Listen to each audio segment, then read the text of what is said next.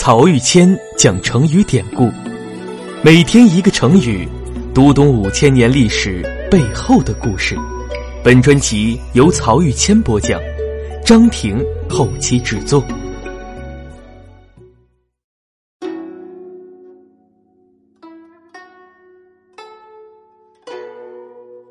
这一讲我们分享的成语是“项庄舞剑，意在沛公”，这是鸿门宴上的故事了。话说刘邦稳定了关中地区的政治秩序之后，就开始考虑称王的事情了。因为楚怀王曾经和将领们有过一个约定，谁最先进入关中消灭秦国，谁就是秦王。所以呢，刘邦认为自己在此称王理所当然。这时啊，有人给刘邦出主意，说秦国的土地富甲天下，易守难攻。听说项羽想封章邯为雍王。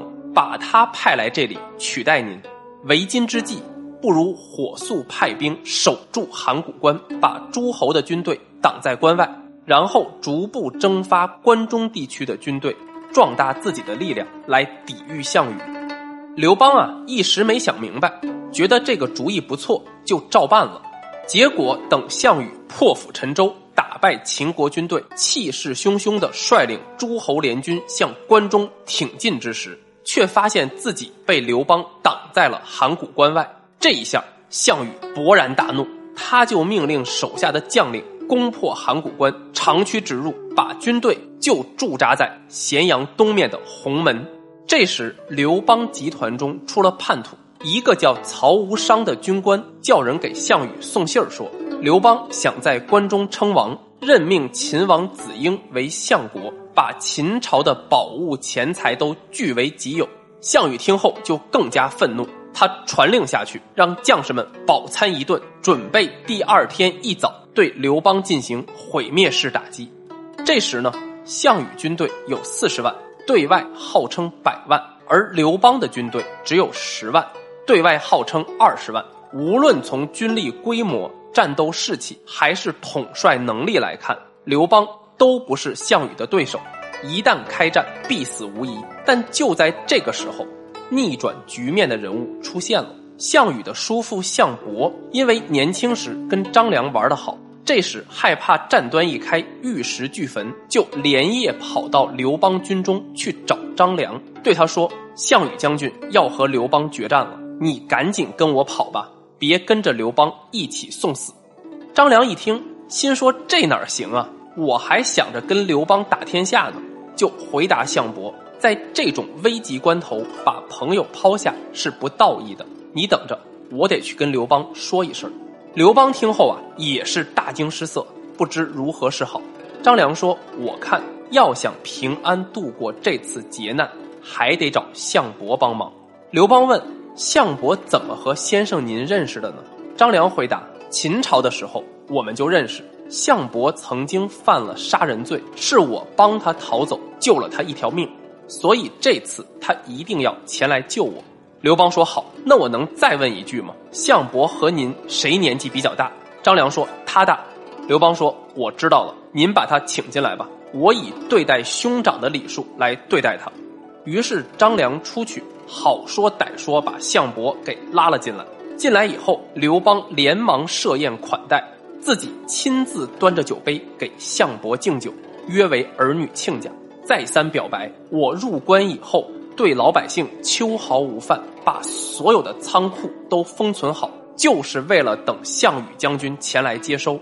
之所以会派兵去防守函谷关，那是为了预防其他的政治势力抢占关中，哪里有背叛项羽将军的意思呢？现在项羽将军产生了误会，您可一定要把我的这些下情报告给他呀！我刘邦是绝对不敢背信弃义的。那项伯听了以后呢，一口答应，还特别嘱咐刘邦：“我回去就说。但现在啊，情势危急，你一定要明天一早亲自前来跟项羽将军请罪，不然我可救不了你。”刘邦当然满口答应，项伯也就连夜回去。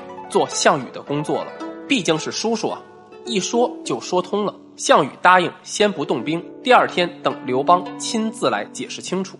于是啊，第二天一早，刘邦就带着张良、樊哙等人前来项羽大营，陪同刘邦一起进入酒宴现场的是张良。一见到项羽，刘邦就说：“想当初，我和您一起戮力同心去攻打秦国，我在黄河以南奋战，而您在黄河以北大显神威。现在竟然有小人在中间挑拨离间，让您对我产生怀疑，真是太让人寒心了。”项羽这个人呢？